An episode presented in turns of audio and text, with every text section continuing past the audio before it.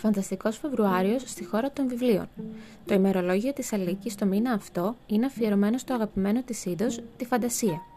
Το μήνα αυτό διαβάζουμε φαντασία, ανεβαίνουν βιβλιοκριτικές από αγαπημένα βιβλία φαντασίας, ταξιδεύουμε μαζί σε φανταστικούς προορισμούς μακριά από τον κόσμο, μιλάμε για φαντασία, βλέπουμε φαντασία και ξεφεύγουμε από την πραγματικότητα.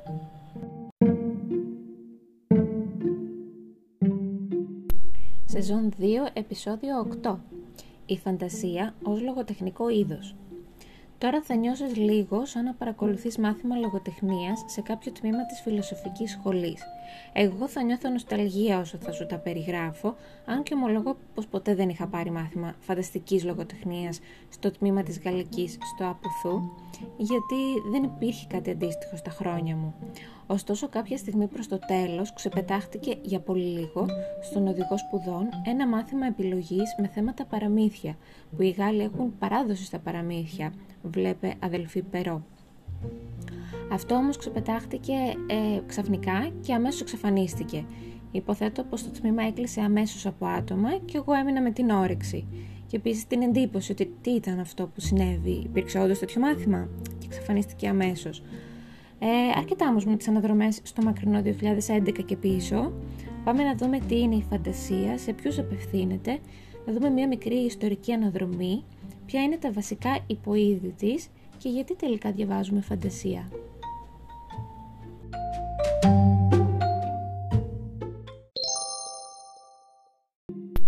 Τι είναι φαντασία; Η φανταστική λογοτεχνία είναι λογοτεχνία που τοποθετείται σε ένα φανταστικό σύμπαν συχνά, αλλά όχι πάντα, χωρίς τοποθεσίες, γεγονότα ή ανθρώπους από τον δικό μας τον πραγματικό κόσμο.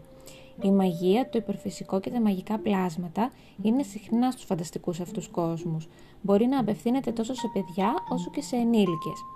Η φαντασία είναι ένα είδος μυθιστορήματος που διαχωρίζεται από την επιστημονική φαντασία και τον τρόμο λόγω της απουσίας της επιστημονικής ορολογίας και του μακάβριου.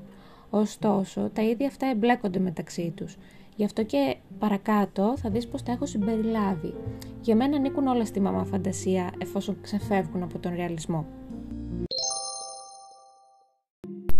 Ιστορική αναδρομή αν γυρίσουμε πίσω-πίσω στο παρελθόν, θα βρούμε ίσως το πρώτο έργο φαντασίας στον ίδιο τον Όμηρο, που έγραψε για τον Οδυσσέα, έναν ήρωα που ταξίδεψε παντού και συνάντησε μυθικά πλάσματα, μάγισσες, έζησε ένα σκασμό περιπέτειες, είχε πάρει δόση με τους ίδιους τους θεούς, με λίγα λόγια ένα κανονικότατο φάνταζι. Στην ίδια κατηγορία του έπους συναντάμε πολύ πολύ αργότερα στην Ευρώπη τον Μπέογουλφ, έναν θρηλυκό ήρωα αγνώστου πατρός, που έρχεται αντιμέτωπος μέχρι και με δράκο στα ταξίδια του.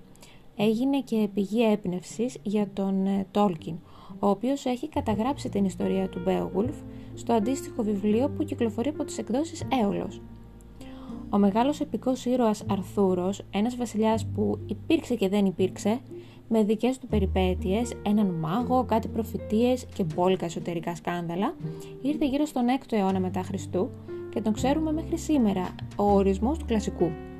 Υπάρχει ένα πολύ αξιόλογο αλλά και πολύ ογκώδες βιβλίο με τίτλο «Ο Παντοτινός Βασιλιάς» είναι του Terence White, κυκλοφορούσε από τον Κέντρο σε μια έκδοση 960 σελίδων, που αν τύχει και τη βρεις, πιστεύω θα έχει πολύ ενδιαφέρον.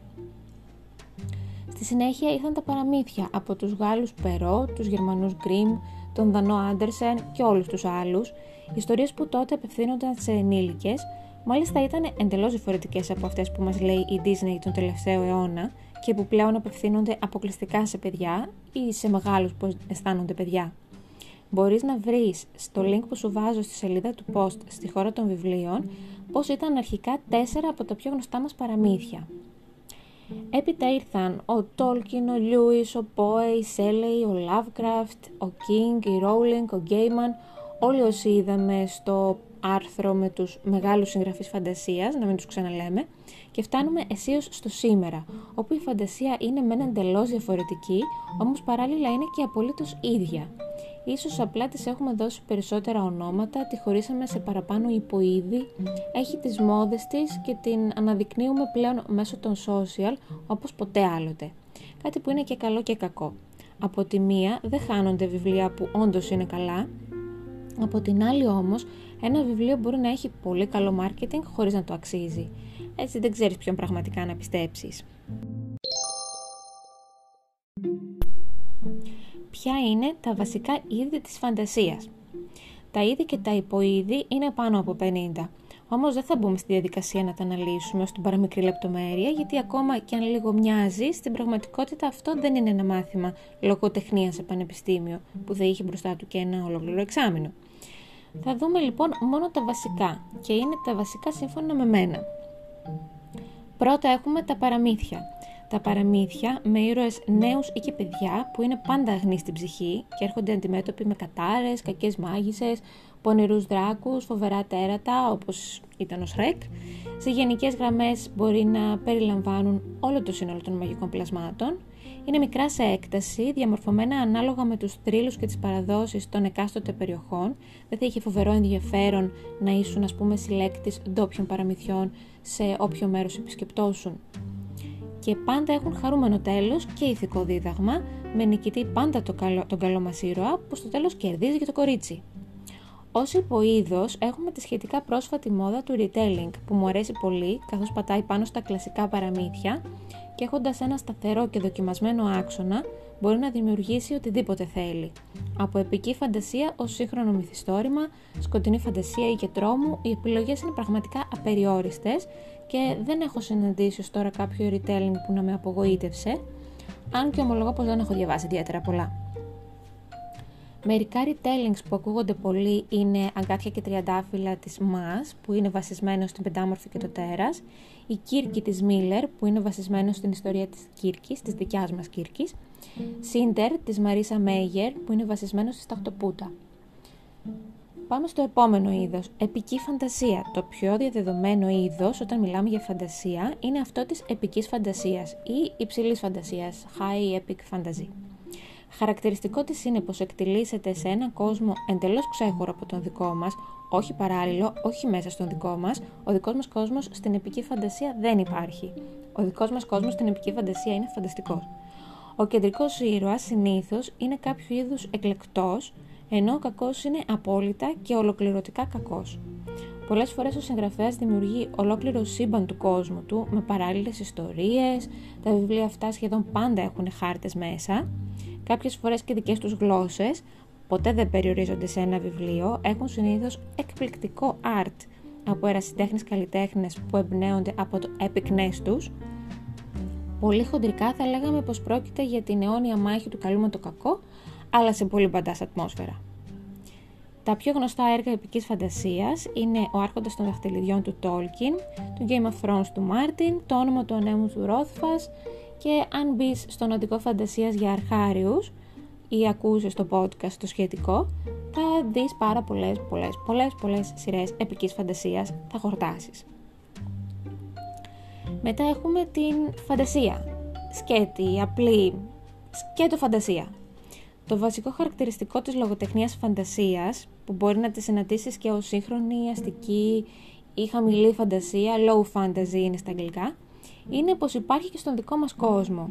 Είτε κάποιος ήρωας διαθέτει μαγικές δυνάμεις, είτε ο μαγικός κόσμος βρίσκεται μέσα στον δικό μας και μπορούμε να εισέλθουμε σε αυτόν μέσα από κάποιο είδους πύλη, όπως η Νάρνια, ή είναι κρυμμένος, ε, μπορεί δηλαδή οι δύο κόσμοι να συνεπάρχουν ενδεχομένως με τον μαγικό σε αθέατη μορφή ή μυστικά, όπως στο Harry Potter.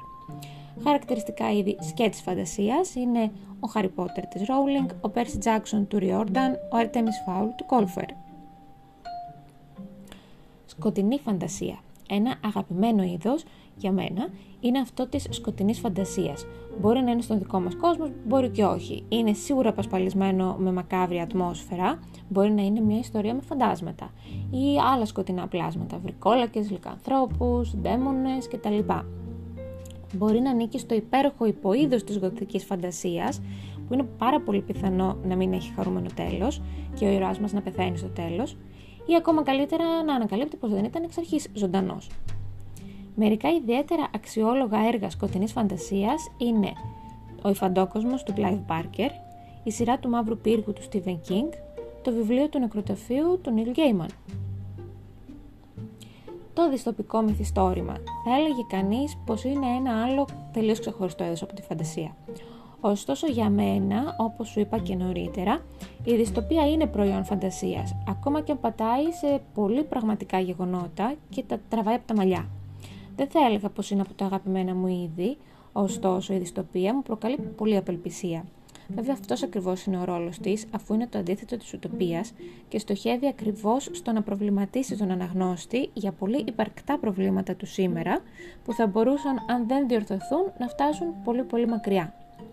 Χαρακτηριστικά δυστοπικά μυθιστορήματα είναι το 1984 του George Orwell, ο θαυμαστός καινούριος κόσμος του Aldous Huxley, η ιστορία της Πορφυριστούλης της Margaret Atwood. Η επιστημονική φαντασία. Άλλο ένα είδος, υποείδος, μάλλον είδος. Για πολλούς δεν είναι μέρος της φαντασίας, είναι κάτι το ξεχωριστό, που ωστόσο συχνά μπλέκεται με τη φαντασία. Η, είναι λοιπόν η επιστημονική φαντασία. Το χαρακτηριστικό της είναι πως δικαιολογεί τα πάντα με επιστημονικούς λόγους, υπαρκτούς και μη υπαρκτούς. Μπορεί να έχει ταξίδι στο χρόνο, εξωγήινους πολιτισμούς, τεχνητή νοημοσύνη κτλ. Αλλά αν τυχόν υπάρξει το οτιδήποτε υπερφυσικό ή μαγικό, αυτομάτως αποκλείεται από το είδος και πάει στην απλή φαντασία.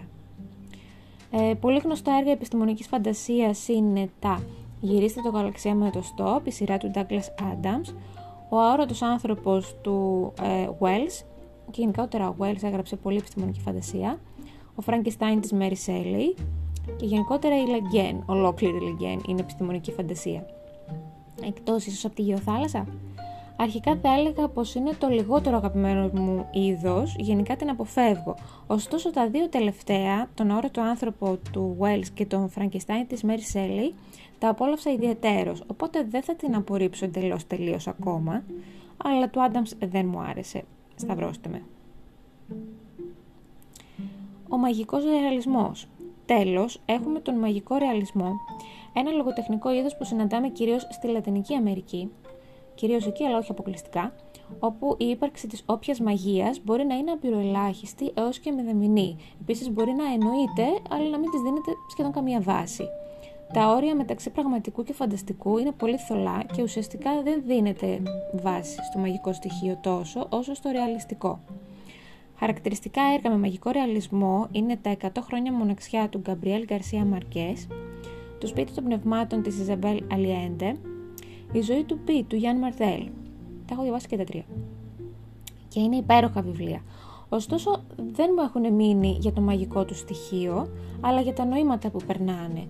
OK, okay, κατάλαβα τι εστί μαγικός ρεαλισμός.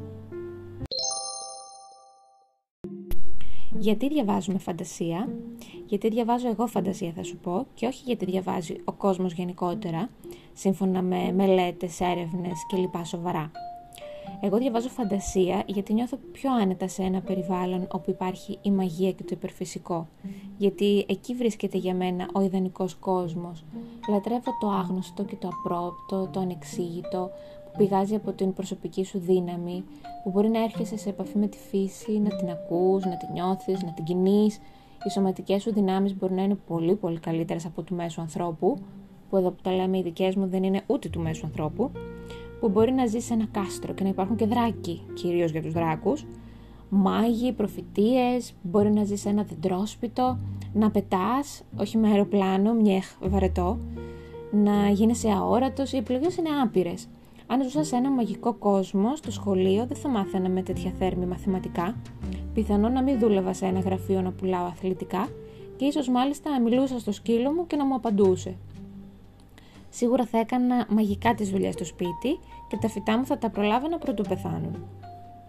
Η αλήθεια είναι πως μέσω της φαντασίας αισθάνομαι πως κρατάω μια επαφή με το παιδί αλήκη, που δεν θέλω να αφήσω και να γίνω ένας πλήρης και ολοκληρωμένος ενήλικας, αν είναι δυνατόν και ποτέ. Αν μια μέρα γράψω ένα δικό μου βιβλίο, θα είναι σίγουρα φαντασίας. Θα φτιάξω τον κόσμο αυτόν που θα ήθελα να ζω μέσα κι εγώ. Όχι, δεν θα γράψω fanfiction του Hogwarts, και ίσως, ίσως να είναι που πιστεύω πράγματι να τσίξει το υπερφυσικό. Αυτό είναι το τελευταίο μεγάλο άρθρο στα πλαίσια του φανταστικού Φλεβάρι που θα σου πω πως μου άρεσε τόσο που δεν θα φύγω από το είδος τώρα στα κοντά. Θα συνεχίσω να διαβάζω φαντασία και τους επόμενους μήνες σχεδόν αποκλειστικά. Άλλωστε έχω κάμποσα βιβλία φαντασίας στα άμεσα πλάνα μου και κάποια ακόμα άρθρα σχετικά που σου ετοιμάζω από εδώ και πέρα. Πες μου την άποψή σου για τη φαντασία ως λογοτεχνικό είδος, πες μου γιατί διαβάζεις εσύ φαντασία, μα κυρίως πες μου τι θα ήσουν εσύ σε έναν φανταστικό κόσμο. Σε ευχαριστώ που μ' άκουσες. Μην ξεχνάς να βάζεις το hashtag FFBooksGR στα posts σου τον Φανταστικό Φλεβάρι για να τα βλέπω και να τα μοιράζομαι και με τους δικούς μου φίλους.